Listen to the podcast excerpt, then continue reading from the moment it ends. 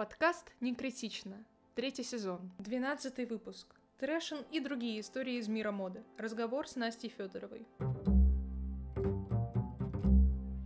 Начало выпуска — это прекрасное время для того, чтобы принести извинения. Один из наших слушателей, который, видимо, все таки больше разбирается в компьютерных играх, чем мы, оставил очень длинный комментарий по поводу того, какие небольшие неточности мы допустили в предыдущем выпуске. Во-первых, лично я узнала, что существуют эмуляторы. Это такие штуки, которые позволяют на вашем компьютере открыть операционную систему другого вида и другого поколения. И с помощью них очень легко можно запустить практически любые игры. Такая программа может эмулировать работу консоли, и чаще всего на ней предустановлены уже все вообще игры, которые вам может захотеться. Поэтому даже сейчас сыграть можно абсолютно в любую старую игру. Также мы получили комментарий, что в нашей истории компьютерных игр, возможно, не до конца было ясно, что если не считать игровые автоматы, то в 70-е, 80-е годы 20 века компьютер был исключительно для гиков. Не было user-friendly интерфейса, и поэтому эти игры, которые выпускались в тот период, были недоступны обычному человеку на самом деле. А первые вот открытые игры были на геймбоях и других консолях типа Nintendo, как там Tetris или Starfight, то есть э, до середины 90-х годов компьютерного гейминга именно, ну, толком не было. И вот как раз-таки первый Counter-Strike вышел в 97 году. И вот именно с этого периода начинается развитие истории компьютерных игр. Также не менее важен комментарий, что пиксельные игры — это чаще всего 3Y проекты, то есть созданные одним человеком. А 3А проекты чаще созданы корпорациями. Благодарим наших подписчиков за то, что вы замечаете такие небольшие детали. Благодаря этому мы можем делать наши выпуски более выверенными и точными. Здравствуйте, дорогие слушатели! Сегодня у нас в гостях Настя Федорова, куратор сообщества на Яндекс.Кью Мода и автор телеграм-канала Модница-сковородница. Она очень хорошо разбирается в моде, и поэтому мы ее пригласили для того, чтобы обсудить такой современный феномен, как трэш. Но перед тем, как мы начнем обсуждать такое немного чуждое русскому языку слово, потому что у нас трэш ассоциируется не только с каким-то мусором, но еще и просто с дичью. У нас есть такое в культуре, что трэш это типа фри. И про все перипетии вообще значения этого термина, Настя, я хочу тебя сначала спросить, какой твой путь в моде? Как ты вообще пришла к теме того, чтобы исследовать моду и ее спецификации в нашем мире. Упомянутые в разговоре Facebook и Instagram принадлежат Мета, которая признана террористической организацией и запрещена на территории России. Ну, мне кажется, это немножко драма, знаете, в лучших вот этих и в худших одновременно голливудских историй, а то э, там, знаете, вот книжки выпускают какие-нибудь селебрити, говорят, вот я всю жизнь хотел, потом вот это, и я там через все вот эти испытания, ну, в общем. И у меня в каком-то смысле получилось немножко так же, но так делать не надо. А, я начала работать в 17 лет, а, то есть я была сначала бесплатным ассистентом, потом чуть-чуть платным, ну, типа за 3 копейки, и я работала в благотворительности в культуре, чуть-чуть в джаре и даже совсем чуть-чуть в политике, а, ну и как бы в основном в культуре, но в целом где-то фоново я понимала, что хочу заниматься модой, а потом получилось так, что два года назад я получила очень серьезный офер, переезд э, там в город НН, был город НН, назовем его тоже так, а, и это было классно с точки зрения карьеры, и это такой закономерный как бы путь, куча денег, власть, амбиции и прочее. А, и ну, так получилось, что я перед тем, я приняла офер, но мы не, не подписались, но я его приняла. В какой-то момент я пошла чекапиться, и мне что-то мы дочекапились, мне говорят, иди-ка ты на МРТ головного мозга. Ну, то есть там не было ничего такого страшного, как, ну, в итоге. Но как работает медицина? Сначала начинает исключать самые страшные как бы ну, гипотезы, скажем так. И, значит, я лежу на этом МРТ, думаю, ну, как бы, как мы к этому пришли? А там же ты лежишь 20 минут. Да, и надо еще лежать, э, надо лежать еще неподвижно, и очень странные звуки вокруг очень тебя. Страшно. И такое ощущение, что тебя то ли сейчас в криосон будут упаковывать, чтобы ты летел на Марс, то ли еще что-то такое. Я нас сама никогда не была на МРТ, но я слышала от знакомых, что это очень специфик ощущения, ментально. Ну да, то есть там э, как бы не больно, но тут еще зависит, наверное, э, от того, какой тебе участок проверяют. Не то, чтобы я какой-то большой эксперт в МРТ, ну я там, ну, что-то мне еще, по позвоночник смотрели. Ну, в общем, суть в том, что когда тебе какой-то участок проверяют, там тебе и громче. И вот, значит, лежу я эти 20 минут в МРТ, в ожидании какого-то там диагноза не очень приятного, или не в ожидании, а ты же как бы никогда не знаешь, что он там на самом деле. Я думаю, так, как мы к этому пришли. Вот, я думаю, ну хорошо, если вот мне сейчас его найдут, типа, что я что мы как бы в жизни-то сделали?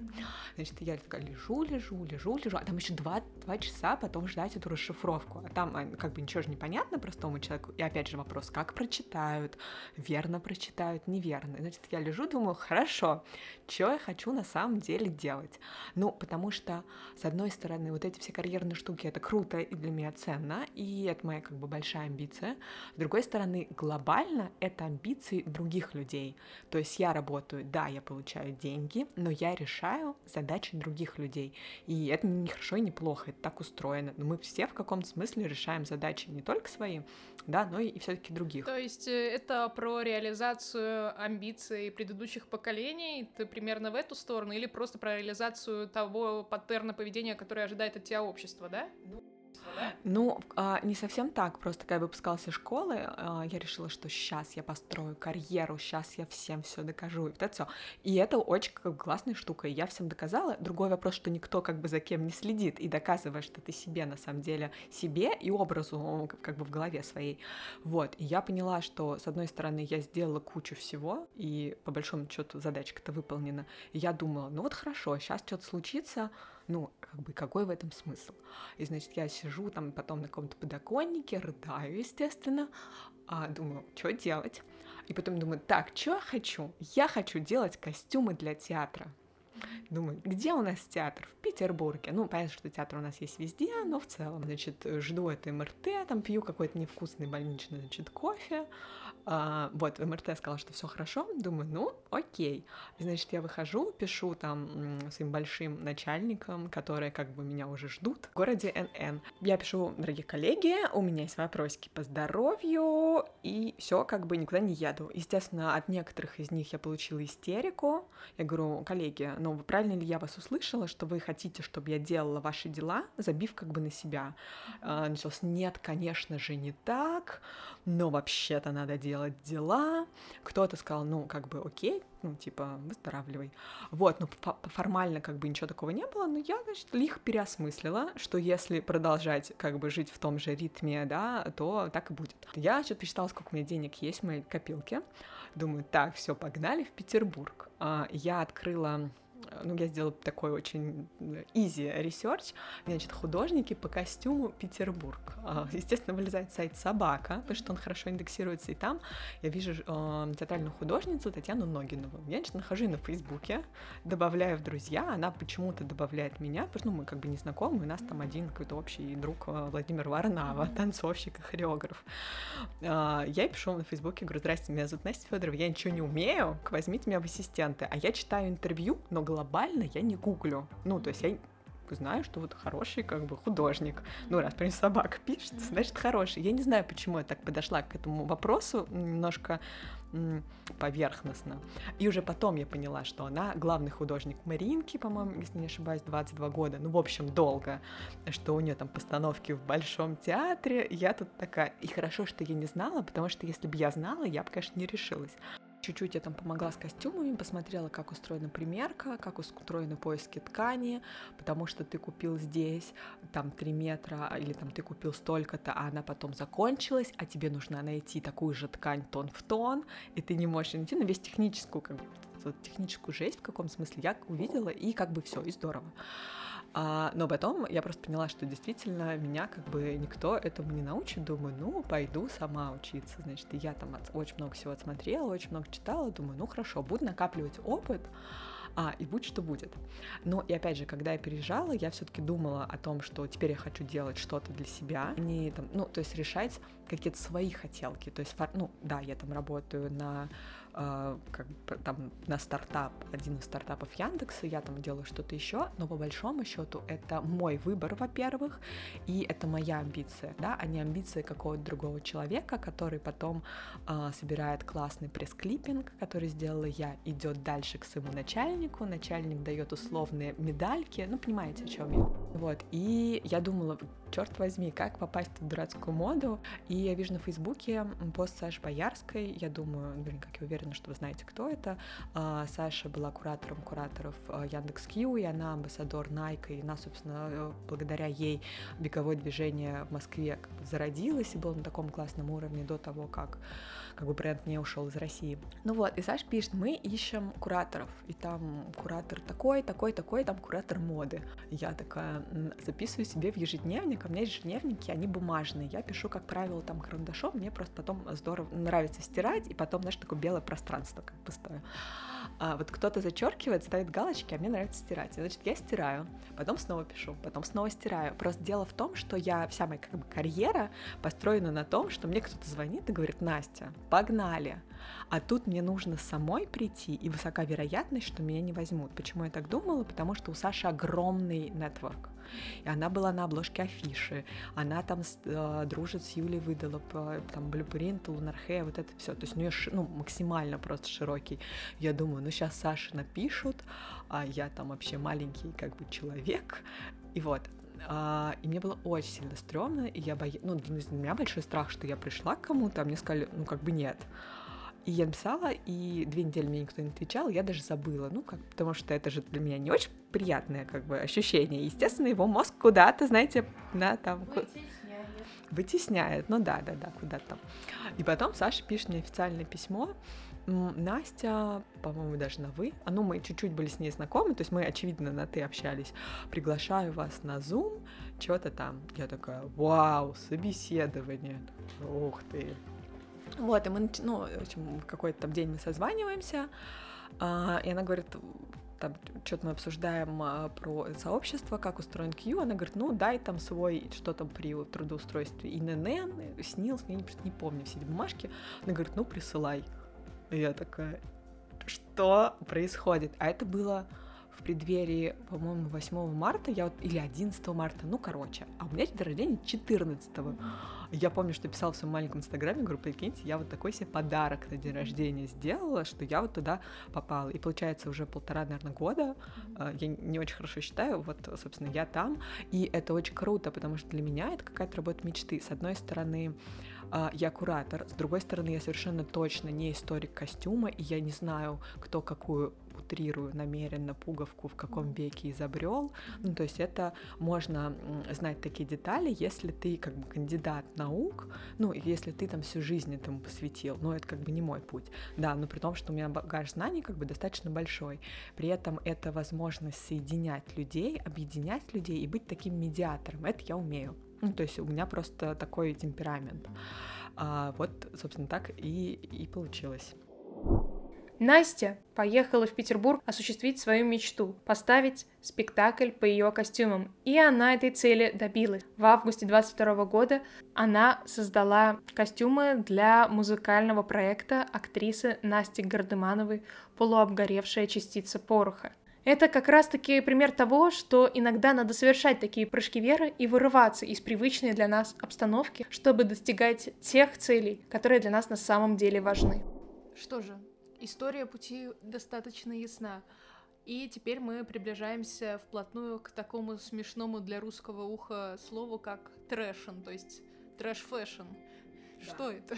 А, ну, я думаю, что мы начнем а, как бы с понятия, что такое трэш, да, как ты там очень точно заметила, это мусор, fashion, ну, как бы с ним понятно.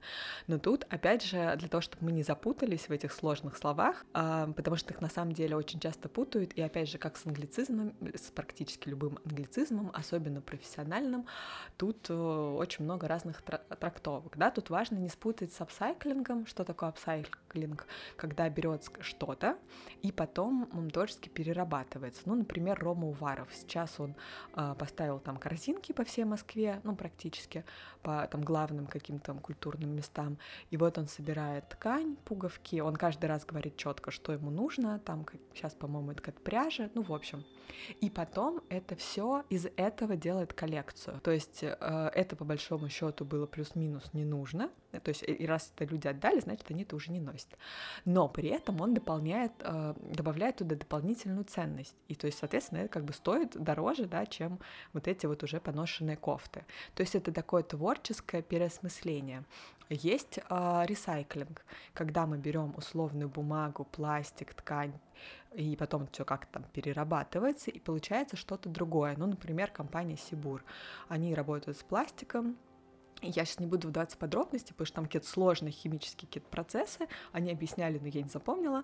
Потом они делают э, какие-то гранулы полимерные или что-то такое, и потом они из этого могут, например, произвести ткань, могут произвести там повторно какие-то бутылки и что-то еще. То есть здесь происходит такая трансформация материала. И если мы говорим про э, трэшен наш э, дорогой, то здесь опять же идет создание из мусора, то есть из того, что уже не нужно, но тут мини минимальная трансформация происходит. То есть здесь вот очень тонкая грань, но хотя, например, в некоторых источниках я вижу, что трэшином э, называется апсайклинг, то есть человек собрал много-много-много там всяких кусочков, что-то из него сшил, и вот это называется трэшином. Формально да, но как бы нет. Сегодня утром мы, чтобы не казаться совсем непросвещенными, читали перед этой записью про trashion пару статей на английском языке, и там синонимично употреблялся, mm-hmm. да, или? Да, синонимично.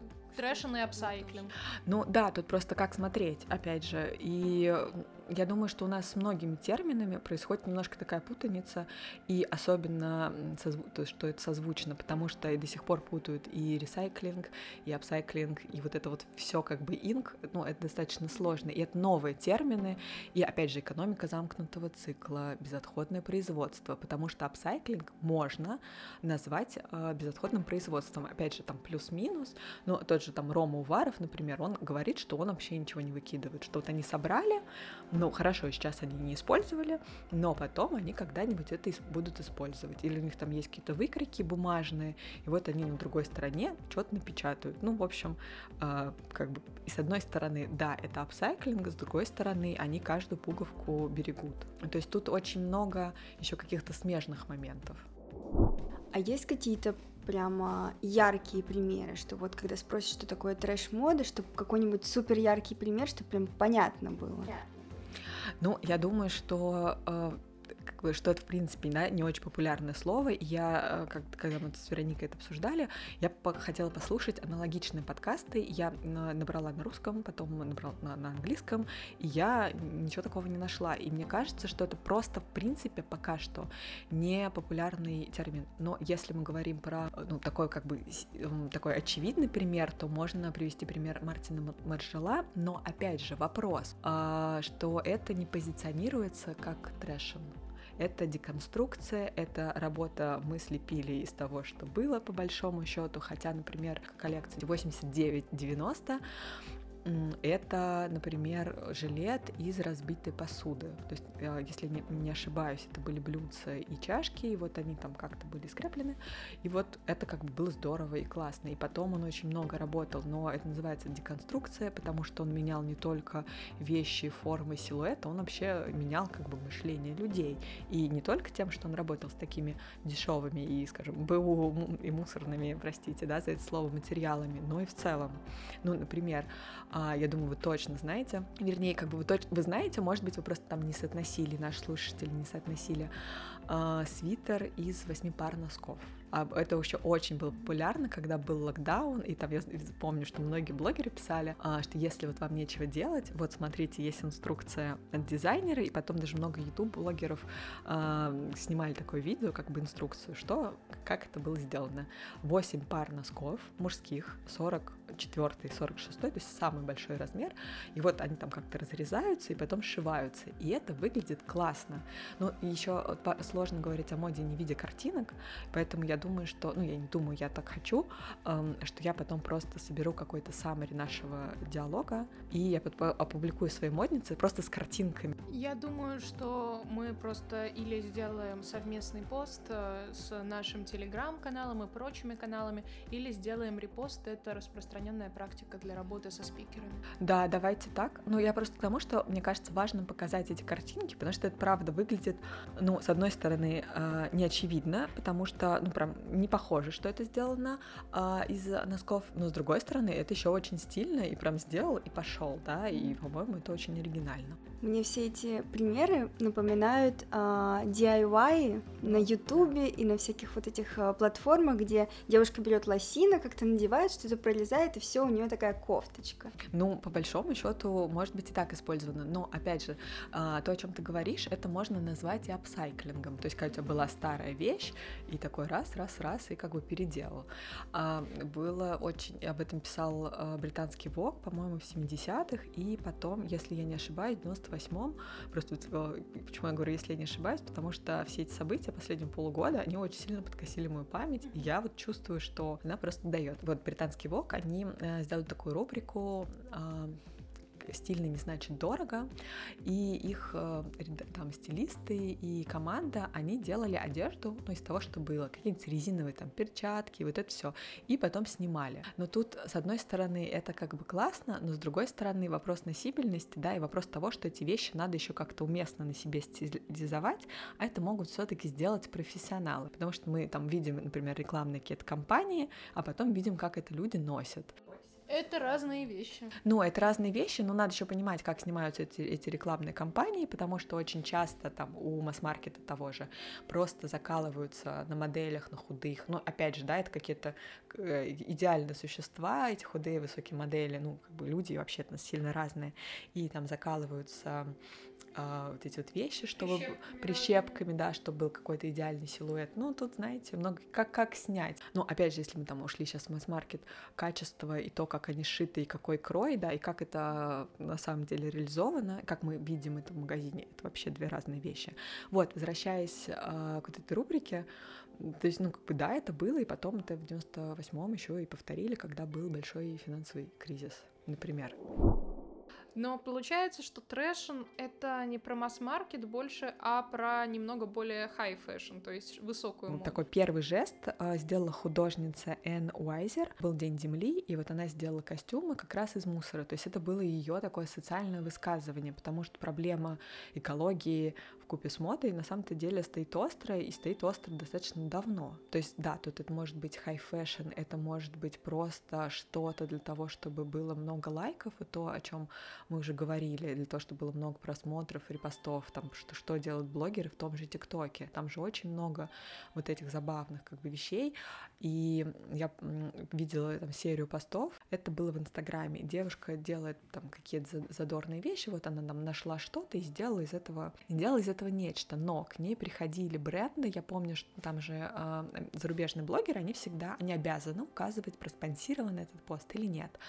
И, по-моему, Прада и кто-то еще, после того, как они выпустили свои коллекции, они приходили, они, ну, весьма вероятно, оплачивали этот пост, и она делала какую-то ключевую вещь из этой коллекции из того, что было. То есть это еще, видите, это еще переходит в такую сторону маркетинга даже в каком-то ключе.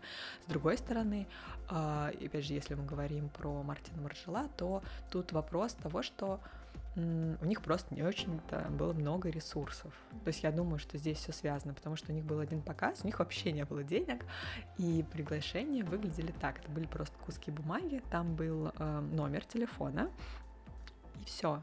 Ну, опять же, то есть да, это креатив и все классно, но просто не было денег. И человек, получивший приглашение, звонил по этому номеру, ему говорили, там, приходи туда, туда-то, столько-то, там, день такой. Ну, то есть это ну, в каком-то смысле это попытка сделать из ничего, из очень ограниченных ресурсов, да, то, о чем мы там говорили вне записи, сделать как бы что-то классное. Вообще, по-моему, отличная как бы стратегия. Такой интерак- интерактив интересный. Ну да, из того, что было. Вот правда, лучшая стратегия. Работаем с тем, что есть. При этом это, с одной стороны, соотносится с идеями об экологичном потреблении, осознанном потреблении, спасем планету, а с другой стороны, это все-таки остается единичной историей. То есть это такая двойственная сторона медали, что ты создаешь какой-то единичный объект, там э, хоть это жилетка из э, фарфоровых этих чашечек или не фарфоровых, я забыла, если честно, э, хоть еще что-то, но это каждый раз э, уникальный объект, который не нацелен, как я понимаю, на массовость.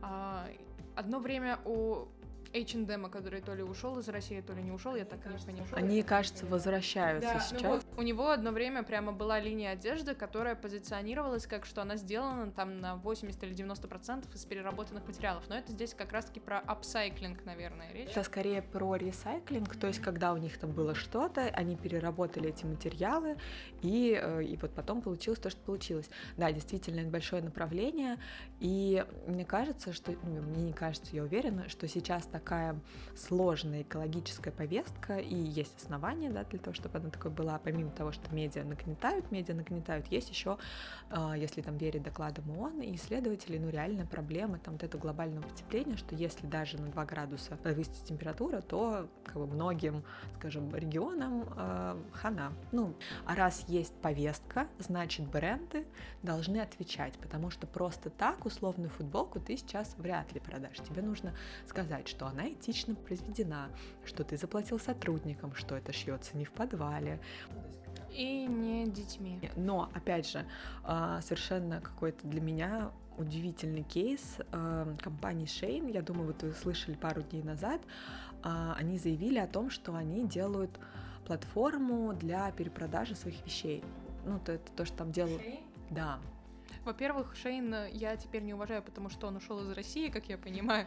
Поэтому я изначально, как бы, это не сразу всем скажем подписчикам, что это не проспонсированные посты. Я очень сильно на них обижена, потому что я считаю, что это удар под дых в текущей ситуации. Но продолжай рассказывать. Ну да, но изначально это так себе э, бизнес с точки зрения этики, да, я объясню, потому что были истории, когда на этикетках, например, находили надписи «Спасите нас», mm-hmm. да, то есть вопрос о арабском каком-то труде. Во-вторых, э, опять же, вышло исследование, ну, вернее, не исследование, а расследование журналистов э, о том, что сотрудники там работают по, если не ошибаюсь, 18 часов или 16, но это очень много, за какие-то 3 копейки, ну, буквально за несколько центов, у них один выходной в месяц, там какие-то огромные штрафы, если ты там не так, не знаю, вещь шил, ну, в общем, а это невозможно шить постоянно как конвейер, если ты работаешь практически сутками.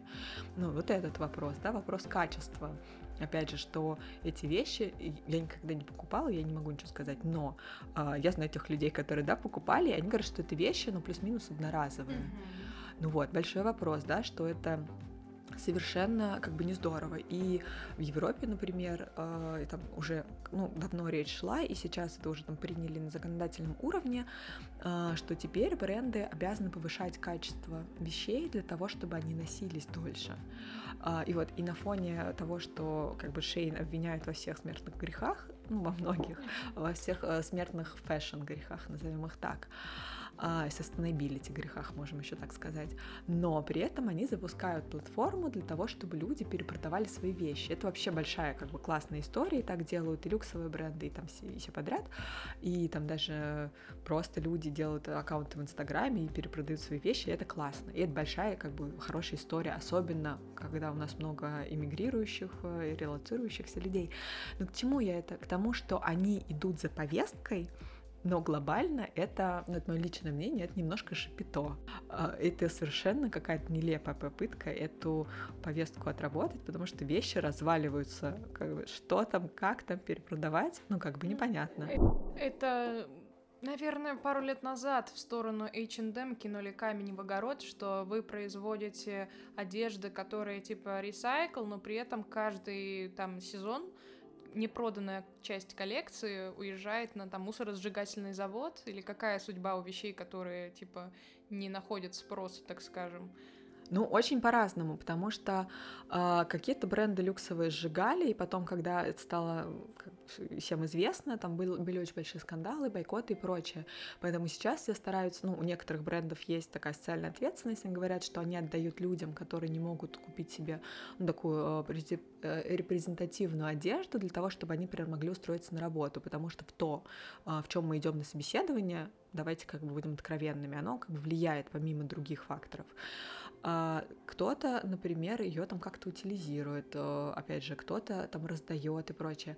Но есть, а, если я не ошибаюсь, в Гане а, огромный склад, он называется склад, ну не то что склад, свалка, свалка вещей белого человека, и там просто, я видела фотографии как раз недавно, то есть там ну, как бы пляж и огромные-огромные-огромные вот эти вот свалки, потому что их туда свозят, там вроде что-то распределяют, что-то утилизируют, но глобально это лежит на земле, и это никому не нужно.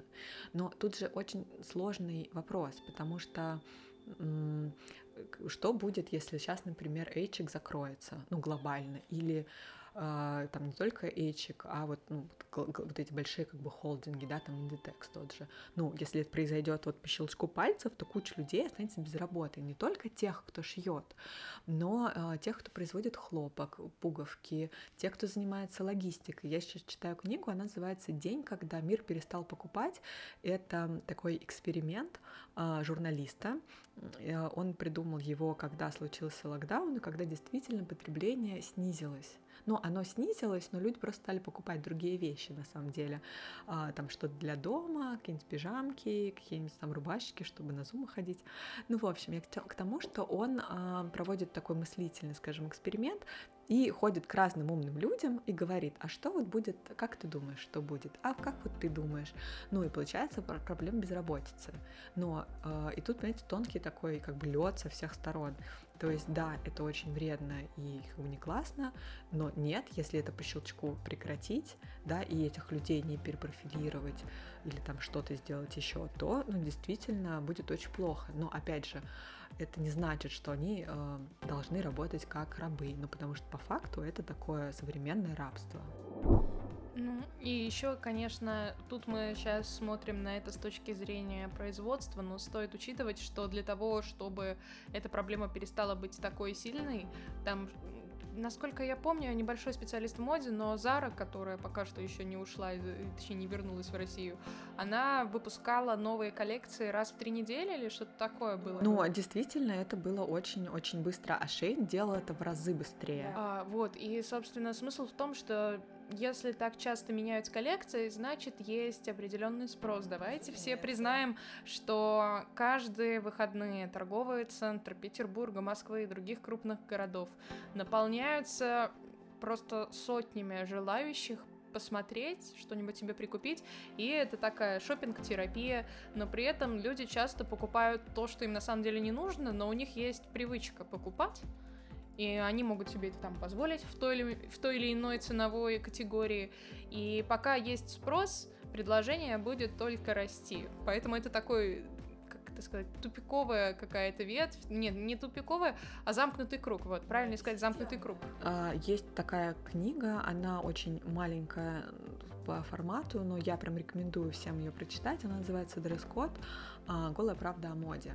И там мода, опять же, рассматривается с разных э, сторон, и там автор пишет о том, что, по ее мнению, такой механизм вообще моды, она зарож... он зарождается в наших головах и в наших потребностях. У нас есть потребность к обновлению, у нас есть потребность в каком-то смысле затыкать наши моральные, экзистенциальные, эмоциональные какие-то дыры вот шопингом, потому что раньше, ну, вернее, сейчас у меня такого нет, но когда я раньше там грустила или что-то, я шла шопиться, и я совершенно точно знаю, что я как бы не уникальна в этом вопросе. В моем детстве были журналы типа «Грустишь», купи там туфли. Ну, я думаю, мы примерно как бы одного возраста, ну, вот история была об этом. И плюс потребность в красоте, потому что все равно мы судим людей по внешности, и потом уже там как бы как пойдет.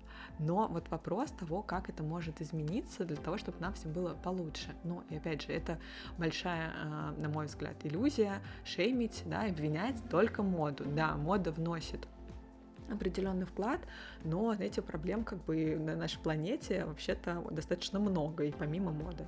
Поэтому тут, знаете, все непросто. Ну да, и ты совершенно точно заметила, что это все-таки штучная история, потому что если мы говорим про тираж, нужно, чтобы было много тканей или там много пуговок для того, чтобы это были, ну, однотипные вещи. И если мы говорим про там высокую моду и какие-то классные э, какие-то piece of art, да, их можно назвать. Хочется рассказать про пример э, Гэри Харви. Он бывший креативный директор э, Levi's, и когда он еще тоже там работал, он придумал ну, блин, как он начал экспериментировать, и он начал делать платья из бумажных коробок, опять же, из джинс, тут как бы удобно, условно сходил на склад, там, не знаю, выкупил и пошел творить.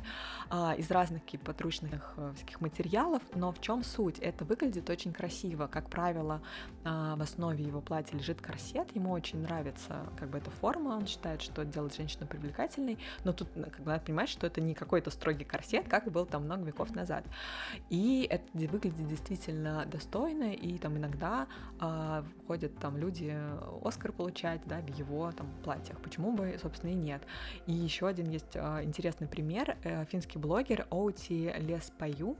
Она сделала для большого государственного мероприятия платье из алюминиевых капсул, а, под, ну, из-под кофе. Помните, такие кидаешь кофемашину, и вот там происходит волшебство. И это очень красивое платье. Вот мы сделаем с вами посты, и это правда очень красиво. И если не знать, да, о том, как это произведено, из чего это произведено, можно подумать, что это какой-то там невероятный кутюрный кутюр из сложных каких-то материалов. Ну, материал как бы сложный, но с другой стороны, он а, дешевый в каком-то смысле, да, и доступный. Но тут надо понимать, что кажется иногда, что вот ты собрал мусор и что ты из него сделал. Но тут опять же, есть косты, да, стоимость, а, логистика, сбор, переработка, опять же, креативное осмысление, производство. Это, возможно, в каких-то случаях стоит дешевле, да, чем какая-нибудь дорогая, дорогая ткань, но с другой стороны, это тоже не бесплатная история. И поэтому ее сложно достаточно масштабировать. Но вот кому-то удается.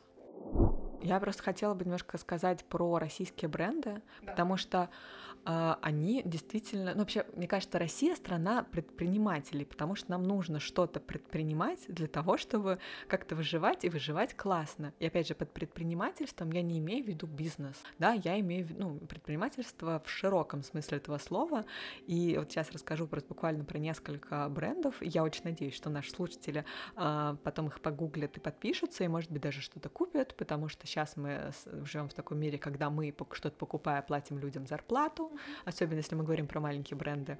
Например, а, мастерская, ну, вернее, как бренд «Шито-крыто», они как раз делают украшения и сережки и броши из разбитой посуды, преимущественно винтажной. А, еду к деду, невероятное название, это петербургский бренд, они делают э, рюкзаки, сумки и все подряд из автомобильных тентов, из шин, из всего-всего-всего, ну, такого, скажем, очень сильно плотного и такого немножко маскулинного. Еще один петербургский бренд, и вот все бренды, а, кроме Шитокрыта, про которые говорю, они из Петербурга, очень, знаете, греет мне душу. А, бренд Polaris, они производят э, тоже там свои всякие piece of art из э, шин, камер, рекламных баннеров, ремней безопасности. И у них есть визитная карточка, это сумка, э, изготовленная из противогаза. И удивительно, ну вернее, не удивительно, а особо почетно, что этот бренд сотрудничает с большими компаниями. Э, на основании этого я делаю вывод, что они еще и научились деньги зарабатывать, потому что если это маленький бренд, ну, как правило, это все-таки не супер какая-то прибыль. Они работают в ВКонтакте, с, бре- э, с, со Сбером, с Яндексом, ну, в общем, радуют радуюсь за то, что у них есть деньги. И 99 Recycle, например, ну, они работают на стыке. Иногда они как-то там перерабатывают этот пластик и могут сделать там доску для скейта. А, вот, наверное, я неправильно сказала, как она там называется, но неважно. Вот эту доску, ну, короче, я не скейтер, я надеюсь, мне простят. Вот, и они, с одной стороны, что-то там шьют и перешивают, но, с другой стороны, они перерабатывают этот пластик, и это достаточно красивые там сережки, какие-то еще украшения. Они, в общем, как бы молодцы, я просто с ними э, чуть-чуть лично знакома. Они прям энтузиасты, и у них, знаете, глаза горят, это очень как бы, ценно и здорово. Ну, я думаю, на этом может завершать наш подкаст. Настю благодарим за то, что она пришла. Спасибо за то, что позвали в такие темные времена. И всех призываем подписываться на телеграм-канал Насти, модница, сковородница. Ссылка будет в описании к этому выпуску. А еще Алина, как всегда, хочет попросить вас оставить отзывы и поставить сердечки на подкаст. Иначе она очень сильно грустит, правда, Алина? Да, очень сильно грущу и жду от вас комментарии, отзывы и лайки. Да, повышайте активность нашего, как это называется? канала, наверное, или... А я придумала конкурс. Давайте так, давайте за самый, не знаю, душевный э, комментарий мы подарим книжку, я подарю книжку, что-то из своего собрания. У меня просто очень много книг «Теория моды».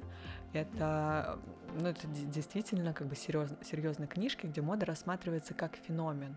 То есть не просто, что выпустили в этом там сезоне, а вот в этом сезоне выпустили вот это, потому что такая там повестка, и дальше, не знаю, 10 листов сложного текста. Но при этом, если ты пробрался через этот текст, э, потому что он даже для меня во многих вещах сложный, ты как бы получил классное, ценное знание и, и смог смотреть, да, на моду 360. В общем, хорошие книжки я подарю тому, а, вот кто, кого вы выберете. И давай, чтобы мы просто предвзятые лица, это все-таки наш подкаст. А, лучший комментарий будет выбирать Настя, потому что и книжка ее, и более подробные условия конкурса будут указаны в описании к подкасту, к этому выпуску, чтобы все было честно. На этом все. Ждем ваших комментариев, отзывов на всех платформах. До новых встреч!